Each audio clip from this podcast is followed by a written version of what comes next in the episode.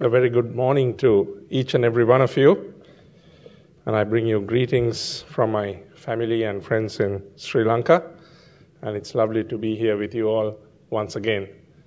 The last few times that I've been speaking to you, we've been going through the life of David. And I thought that we will continue on that subject this morning. And I picked a portion from 1 Chronicles chapter 17, the first 8 verses. And I would ask Dean whether he could please read that for us. 1 Chronicles chapter 17, beginning at verse 1, King James Version. Now it came to pass as David sat in his house, that David said to Nathan the prophet, Lo, I dwell in the house of cedars, but the ark of the covenant of the Lord remaineth under curtains. Then Nathan said unto David, Do all that is in thine heart, for God is with thee.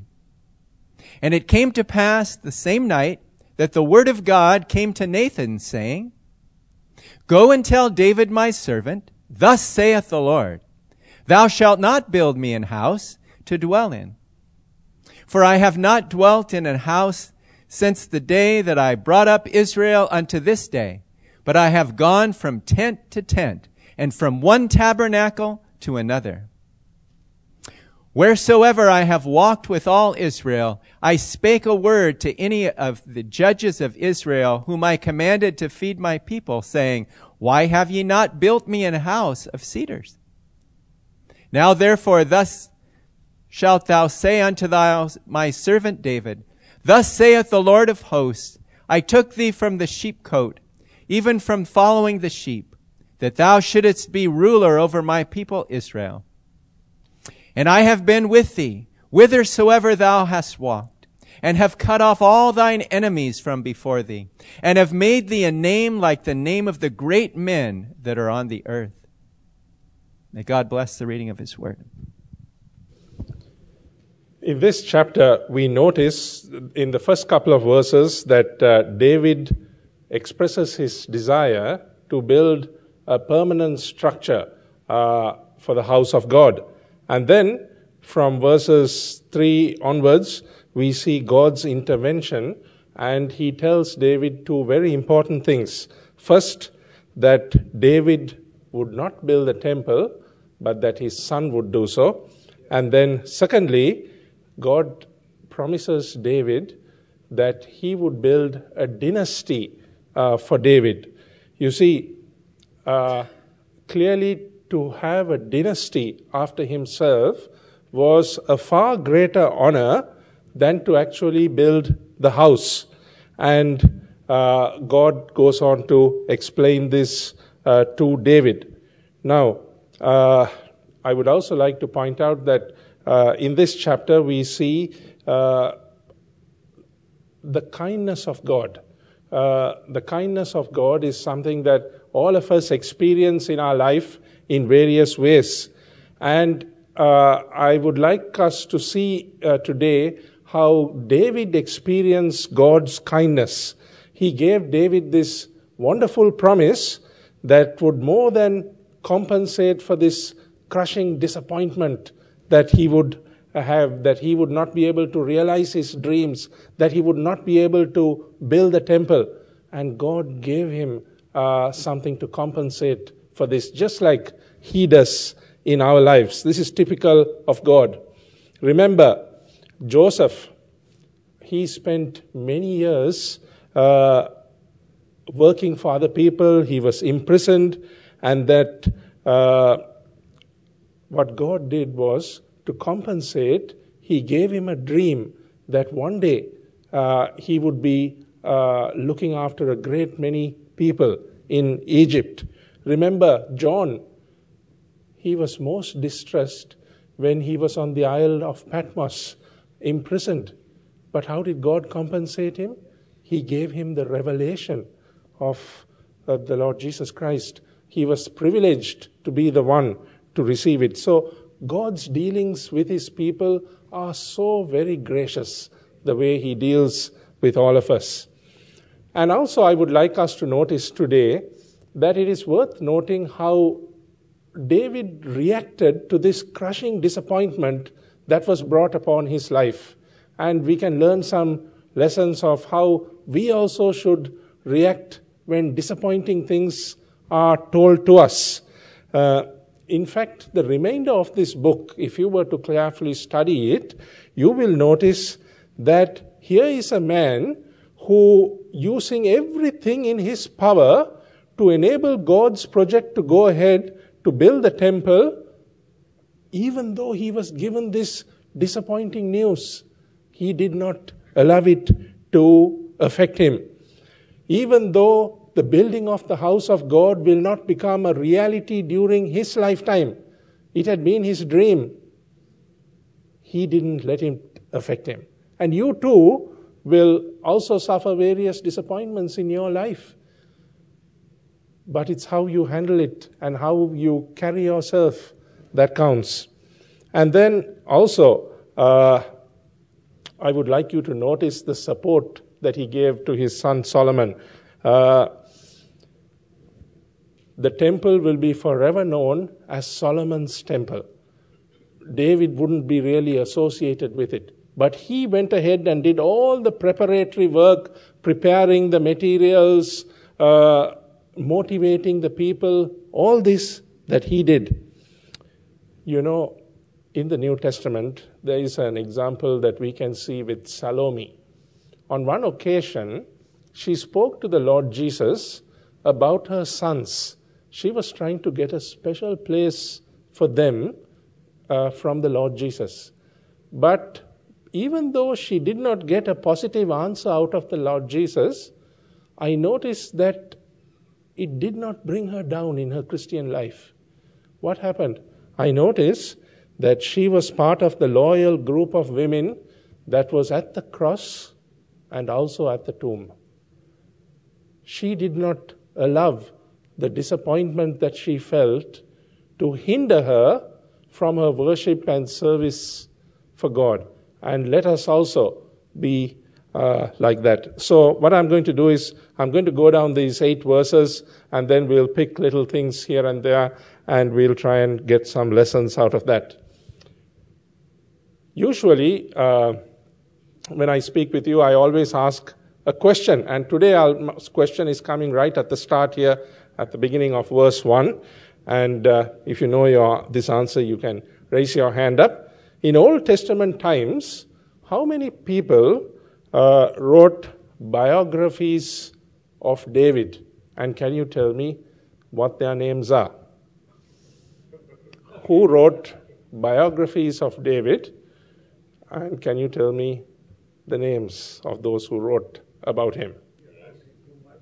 Okay, well, we encounter one of the people here in this very first verse, and it's Nathan the prophet. He's one who wrote about David. And the others, we can find this answer in 1 Chronicles 29 and verse 29. These are the people who wrote biographies of David. Now the acts of David the king, first and last, behold, they are written in the book of Samuel the seer, in the book of Nathan the prophet, and in the book of Gad the seer.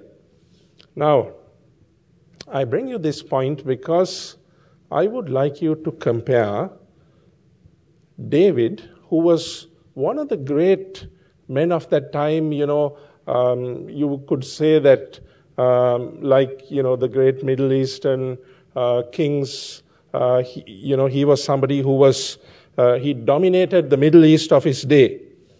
But only 3 volumes were written about his life by these 3 men. And I was thinking that if you contrast David with the Lord Jesus, a huge amount has been written about the Lord Jesus, and we cannot compare them both. You see, the most illustrious people on earth pale into insignificance when they are compared with the Lord Jesus Christ. John chapter 21 and verse 25 tells us this. This is the last verse in the Gospel of John. And this is what it says. And there are also many other things which Jesus did, the which if they should be written, everyone, I suppose that even the world itself could not contain the books that should be written. However great kings and men there have been in this world, keep it in your mind even when we look through a great man like David's life. They all pale into insignificance when compared to the Lord Jesus Christ. So let's go to verse 1. And here, Nathan the prophet is mentioned. And he is mentioned in several incidents in David's life. He is a very important figure. For example, he was the one who confronted David with his guilt in that sordid affair with Bathsheba. Thou art the man, Nathan the prophet told David. And then Nathan was also used by the Lord to confer an alternate name on Solomon, Jedidiah, beloved of the Lord, he told him. And then Nathan the prophet was also a key figure in thwarting Adonijah's rebellion. And he was also the key figure when Solomon was appointed as king. But even though he was a prophet, a man of God, on this occasion, in these first couple of verses, we notice that even this man of God, he did something rash. But he was big enough to rectify his mistakes. Now, we also do rash things. We also make mistakes in our life. If Nathan could make a mistake, well, we can also make mistakes. And so, I want you to notice here in verse 1, it tells us that David was sitting in his house.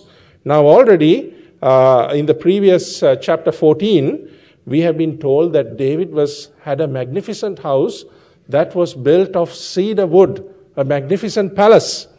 And I want you to notice that creditably, David did not regard this house as just his own for his personal use or his exclusive use, because Nathan was there in his house as a guest.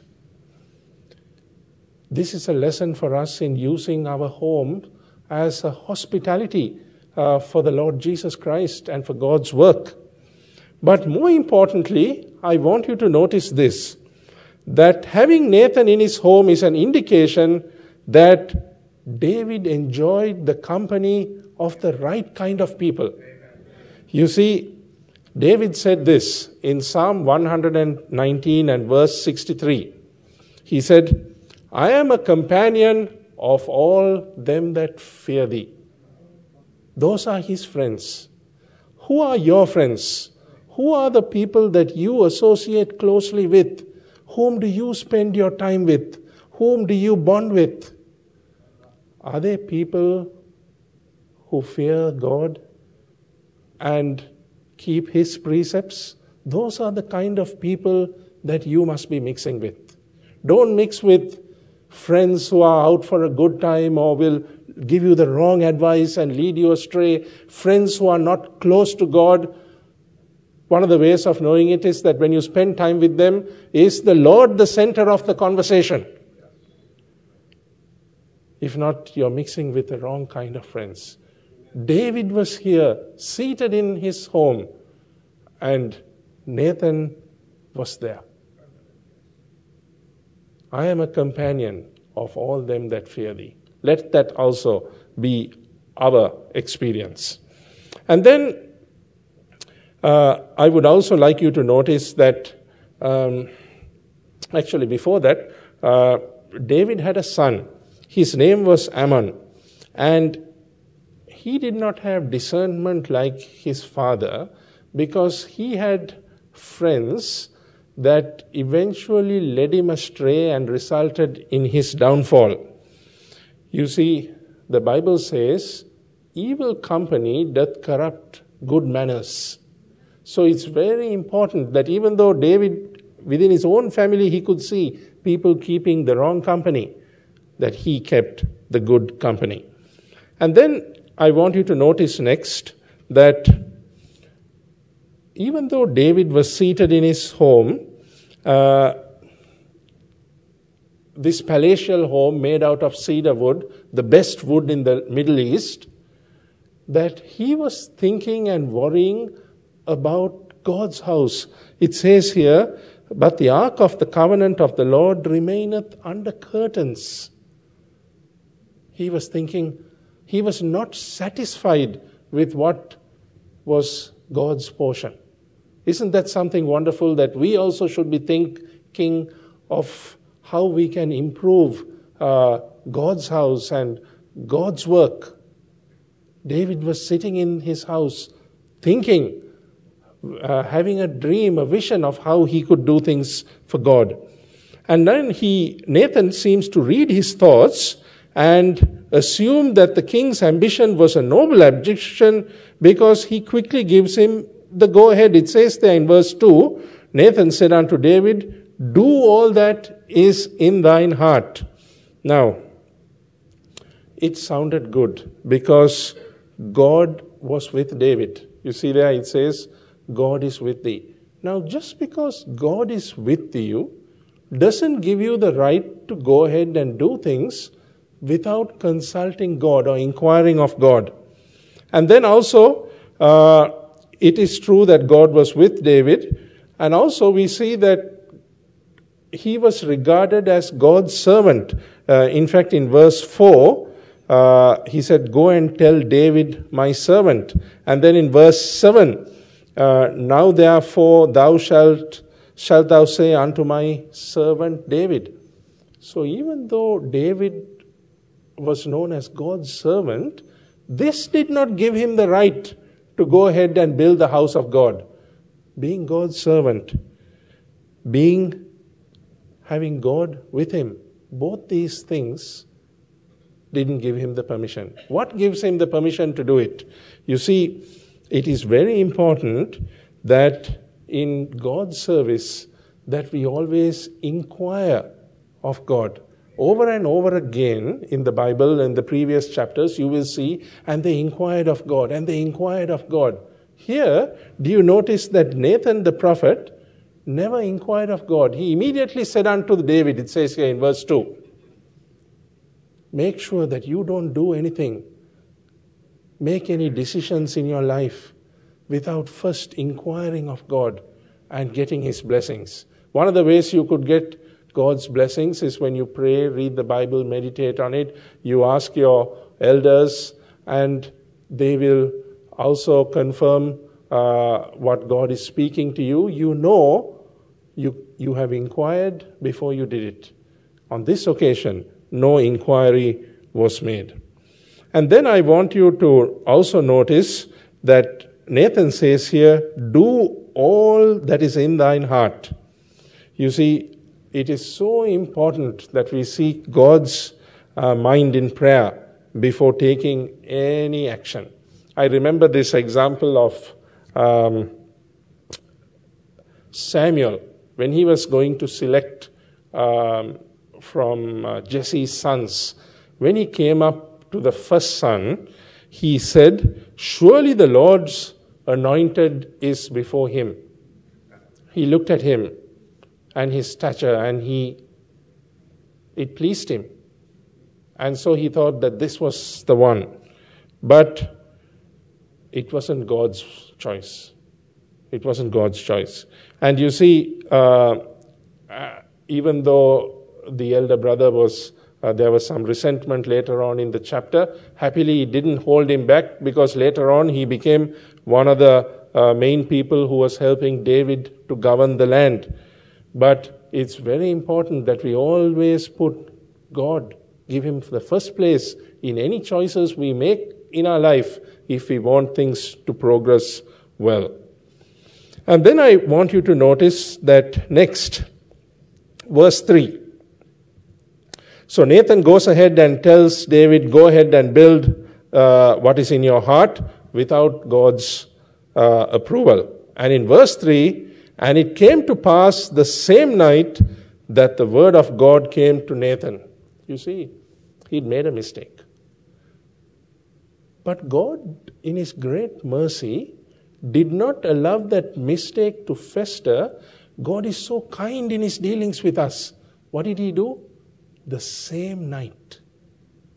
He didn't allow a great big gap of time to go by before correcting the mistake. That same night, He corrected it. That's how God is in His dealings with us. He did not allow David's expectations to be heightened before that they were dashed. He did not wait until plans for the project had taken hold in his mind before he uprooted them. He moved immediately to limit Nathan's damage of his misjudgment. There is another occasion in the Bible where I noticed that God acted in the same night to strengthen a dear man of God. And this is what He does for us as well. And that man was Gideon. In Judges chapter 7 and verse 9, you see what had happened is that Gideon's group had been brought down to 300 men. And there was some doubt in Gideon's mind, with only 300, can I win this battle? Any of us would doubt. And what God did was He was so gracious. He allowed him to go close to the enemy and hear what they were talking, and it strengthened Gideon. And so Gideon knew that he was going to have the victory. And how did God do it? He didn't allow this thing to fester in Gideon's mind that with 300 I can't win, because it says, and it came to pass that same night. God was so gracious in His dealings with Gideon. He is the same with us. He will not allow us to suffer more than we can bear. In fact, in verse 15 of Judges chapter 7, when Gideon went and he saw God's plan and that they could have victory, what did he do? It tells us that he worshipped. When we see God moving in our lives, when we give Him the first place and we see how He works things out for us, we will also be moved to worship. We will also be moved to give God the first place in our lives. Okay, let's go back to our text. And it tells us in verse 4 that, go and tell my servant David that thou shalt not build me a house. And that was a very hard thing for David to hear. Thou shalt not build me a house. He must have been so excited. You know, sometimes when we think of something, I'm going to do this, I'm going to do that, excitement takes hold of us instantly, isn't it? Sometimes we come up with a business idea, and before even 24 hours has gone by, we've calculated how we are going to spend the money we are going to make. You know how excitement takes hold of you. You see, and David would have been visioning this great temple and all the people milling around in the courtyard, and he could virtually smell the sights and sounds. But before he could dream too much, God said, thou shalt not build me a house.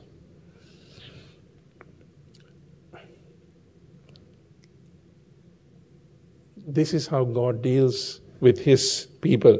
You see, David never forgot this instruction that God gave to him.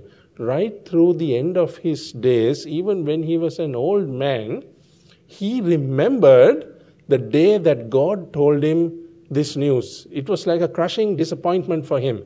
And sometimes that happens to us as well. There are incidents in our life that we never forget.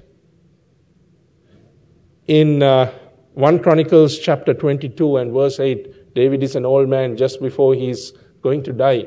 And he says here, the word of the Lord came to me saying, thou hast shed blood abundantly. Thou hast made great wars. Thou shalt not build me a house. He's remembering now, many years later. And then also in 1 Chronicles chapter 28 and verse 3, right before a chapter or two before he passes away, Thou shalt not build me a house. That's what God said unto me. He remembered. You see, here's the point I would like you to remember. This incident was never erased from his mind, but God gave him grace to live with the memory of the disappointment and rise above it. And he does that for us as well. Sometimes the answer is a no. But he will give you the grace to rise up above that disappointment and live with it. Joseph, in the Old Testament, in Genesis, he suffered greatly at the hand of his brothers. And what he did was to try to forget about it. When his first son came along, he named his first son, Genesis 41:51, he named his first son Manasseh, Joseph did. For God said, He hath made me forget all my toil. Manasseh means to forget. He thought, that's it. I can forget all these terrible things that happened to me. But you know what? A few verses later, he bumped into his brothers all over again, and it all came flooding back into his memory. That is how God deals with us. His ways are past finding out. But if we allow Him to control, if we allow Him to direct our lives, He will bring us to a place where we can cope, we can handle all the things that comes our way. Then in verses 5 and 6, we notice that God protests that in all his dealings with Israel, he never made a request for a house of cedar. Okay, it's David that is wanting to build this grand palace for God. God had never wanted an elaborate structure, a temple. And he's encouraging David here when he says, they have gone from tent to tent. I do not need something like this. And then he goes on to say that God is not confined to one place. It's just not in the temple only that God resides. It's very important for us to know this, that his omnipresence allows him to be anywhere, not just in one location. Wherever we are, whether we are at work, whether we are at school, whether we are in the darkest place of our life or in a good place in our life, God is always present. This was something that they learned way back then, that he was just not residing in the temple only or going from one tabernacle to another. Wherever you are, God's presence is always with you. And then I also want you to notice there are some phrases here that are of some interest.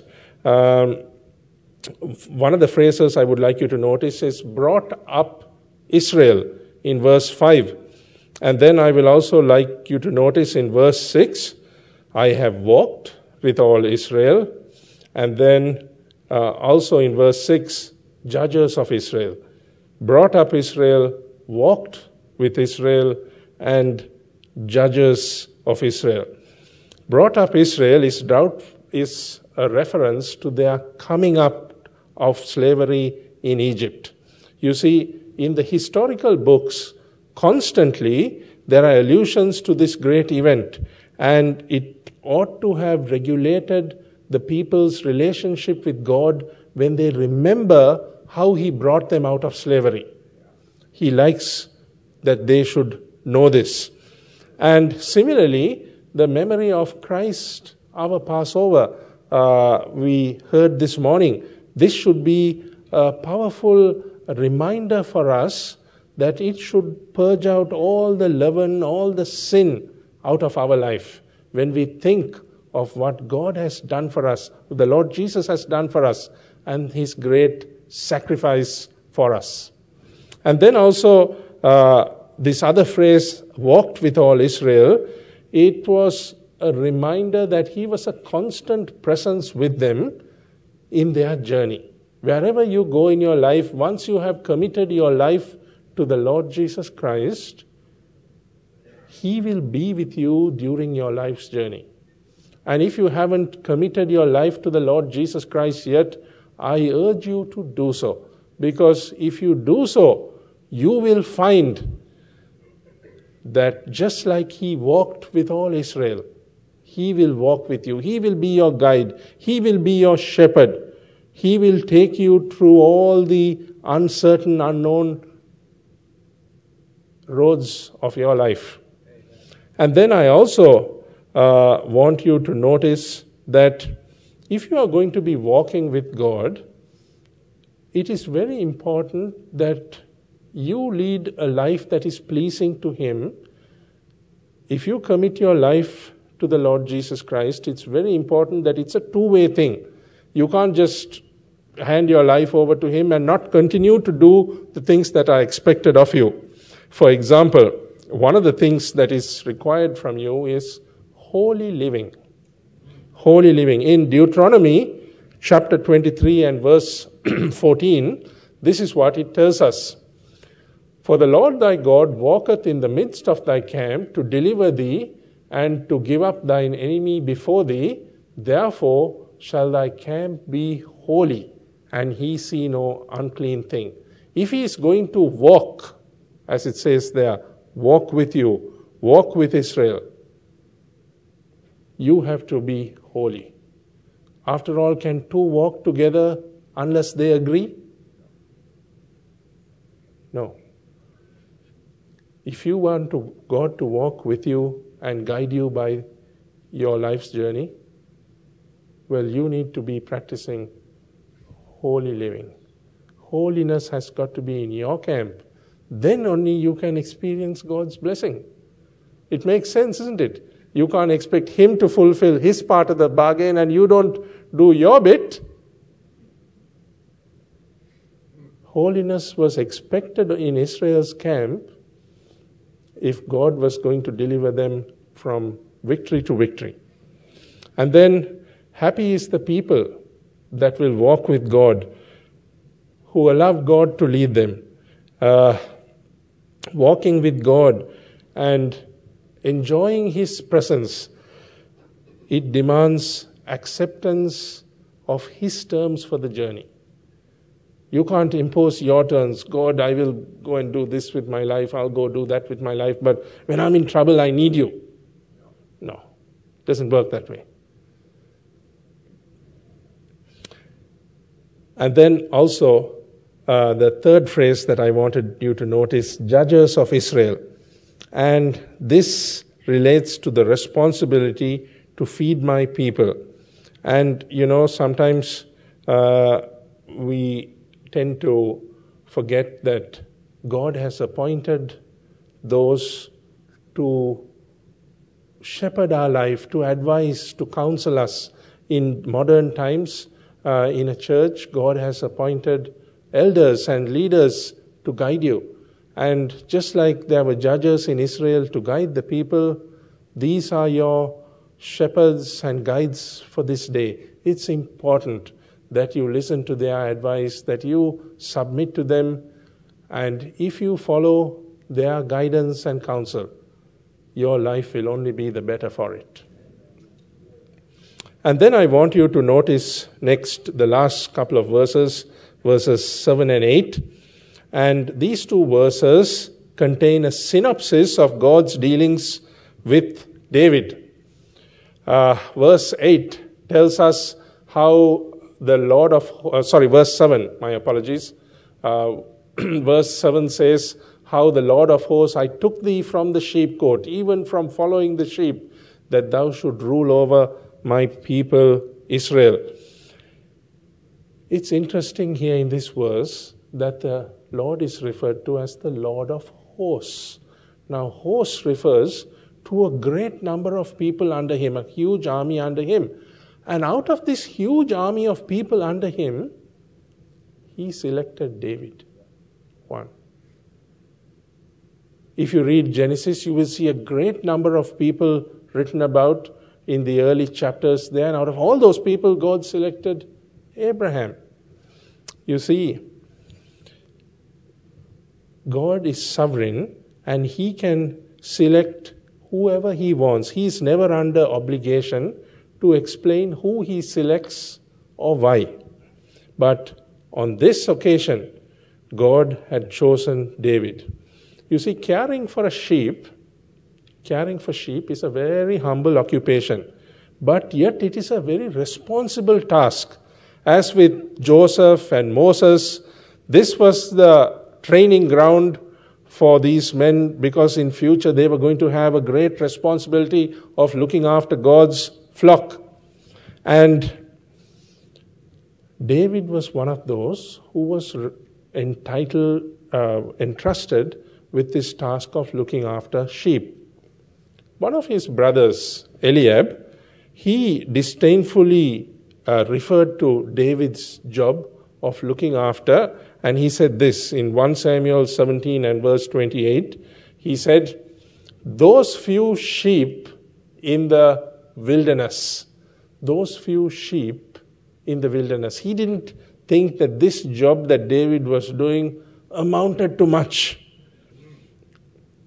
But David, he took this job very seriously, because in 1 Samuel chapter 17 and verse 34, he said, he referred to himself like this. He said, "Thy servant kept his father's sheep." He was taking his job seriously. It's his father's sheep, and this servant was looking after that sheep. You see, reliably looking after someone else's sheep equipped him for looking after someone else's people. Amen.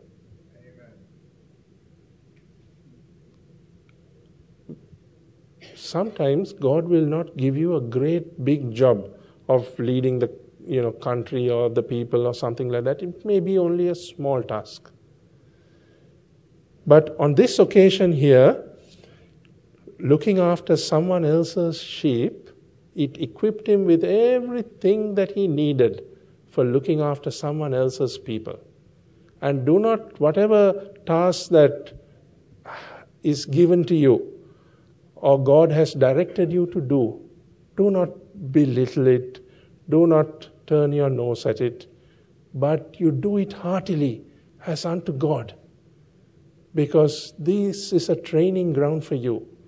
And when you do these tasks that you may think, or like others may think, these few sheep, or this hardly any work, if you do it well, God will raise you up at the right time.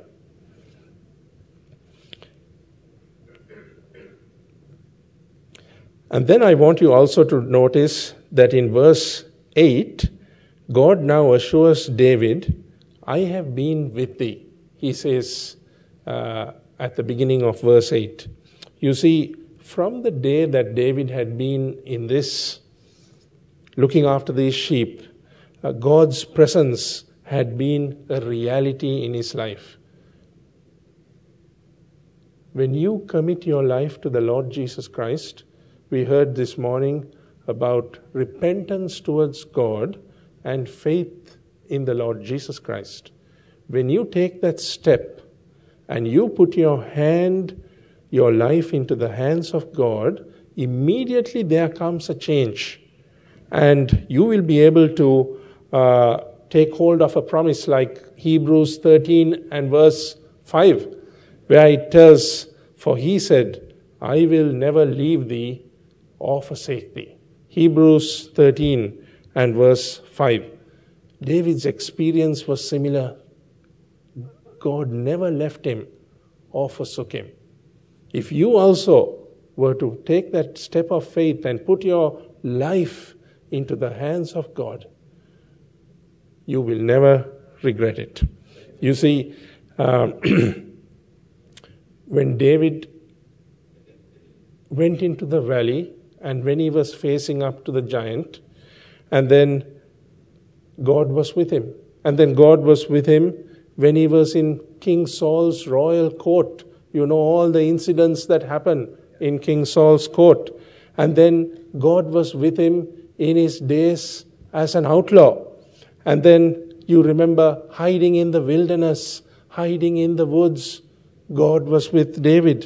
And then you remember his days of exile in the land of the Philistines, and then latterly his kingship in Hebron, and then in Jerusalem.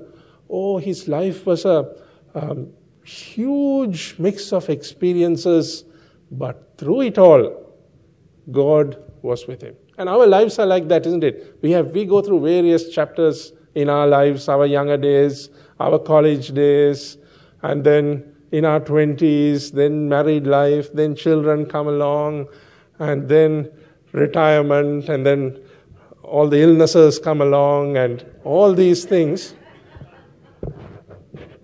So much experience we go through. And it's a wonderful thing when the presence of God is with you to guide you through all that life brings along. David was able to experience it. It'll be a wonderful thing if you could experience that in your life as well. And then I want you to remember that whatever situation that you are going through in your life, you can always call upon God. He will come and be with you. But don't forget the responsibility on your part, holy living. Don't just expect that, he will do everything for you and that nothing for you to do. No, we have to do our bit as well. And then notice also in verse 8, it says, God had said to David that he will cut off all his enemies. Remember his preservation from Saul. Remember victory over the Philistines. All these things were dependent on God being on his side. It was the Lord that gave David victory, whithersoever he went. Was it David's military might? No. It was God that was guiding him and directing him. Thanks be to God for giving us victory through the Lord Jesus Christ. That's what the Bible says. We don't have any victory on, out of our great skill or our greatness. Satan is always trying to put this thought, we are great and we are good and we know what we can do and we don't need any help. And you have to constantly battle that thought and remove it from your mind. And then notice that in this same verse here, it says that I have made thee a name like the name of the great men that are in the earth. Now, since the beginning of mankind, man wants to make a name for himself. Isn't that right? We all, all this thought comes into our minds, isn't it? There is some greatness attached to us, even though we are nothing. But Satan puts those thoughts, who can tell me the first occasion in history where man wanted to make a name for themselves? Very good, Dean. In fact, we'll take a quick look at that. 1 Chronicles chapter 14 and verse 17.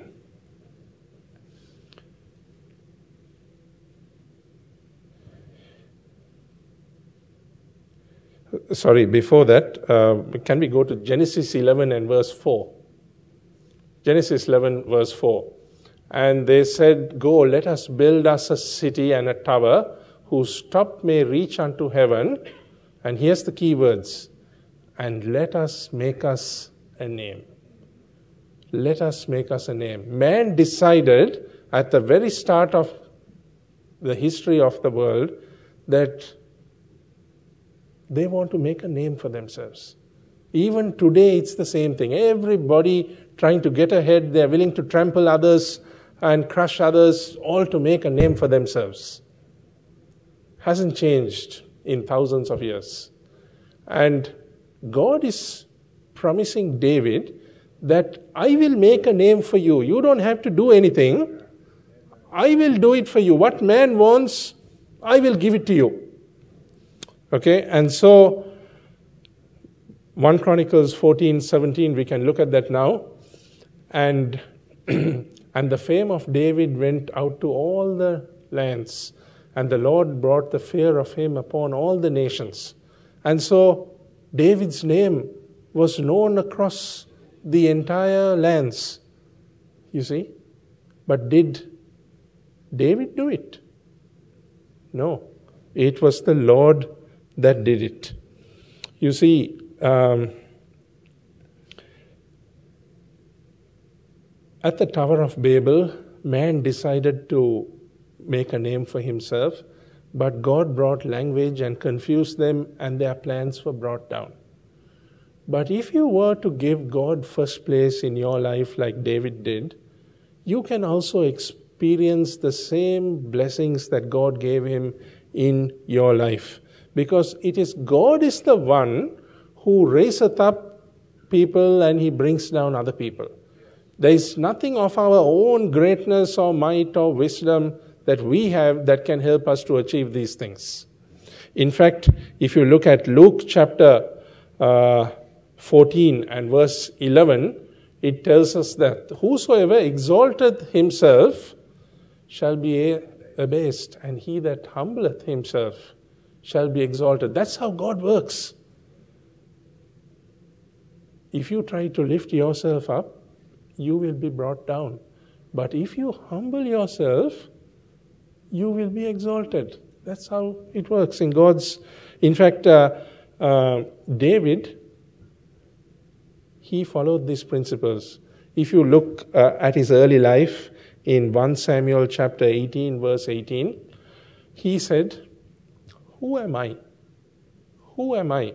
David esteemed himself low, not somebody of any great stature or coming from some royal line or anything like that. No, who am I? That is the kind of attitude that we need. In fact, again, in 1 Samuel 18 and verse 23, David said this, "I am a poor man and lightly esteemed." I am a poor man and lightly esteemed. I am showing you here the secret to how David had his name lifted up, because he took himself lightly. In his mind, he didn't give himself any importance. He esteemed himself low, poor. He made himself of no reputation. And if we also adopt this same principle, God will notice this, and he will bring us to the fore at the right time. The final verse I'll bring to you today, Psalm 75, verses 6 and 7. This is what it says. "For promotion cometh neither from the east, nor from the west, nor from the south. But God is the judge. He putteth down one, and setteth up another." Let us apply these principles in our life, and we will also experience victory in our life, just like David experienced. Let's close in prayer. Our Father, we thank Thee for this opportunity to look into the Scriptures. Our Father, we thank Thee for the life of men and women gone by, that we can look into their lives and learn lessons from them for our own lives. Our Father, we thank Thee that Scripture has been given for us to study and learn. And we pray, our Father, that each of us would be challenged and encouraged to give God the first place, holy living, to keep ourselves pure, put God first, and experience the blessings and great mercy that Thou bestows on such people. Commit ourselves all to Thee. Part us now with Thy blessings. We ask this in the precious and worthy name of our Lord and Savior, Jesus Christ. Amen.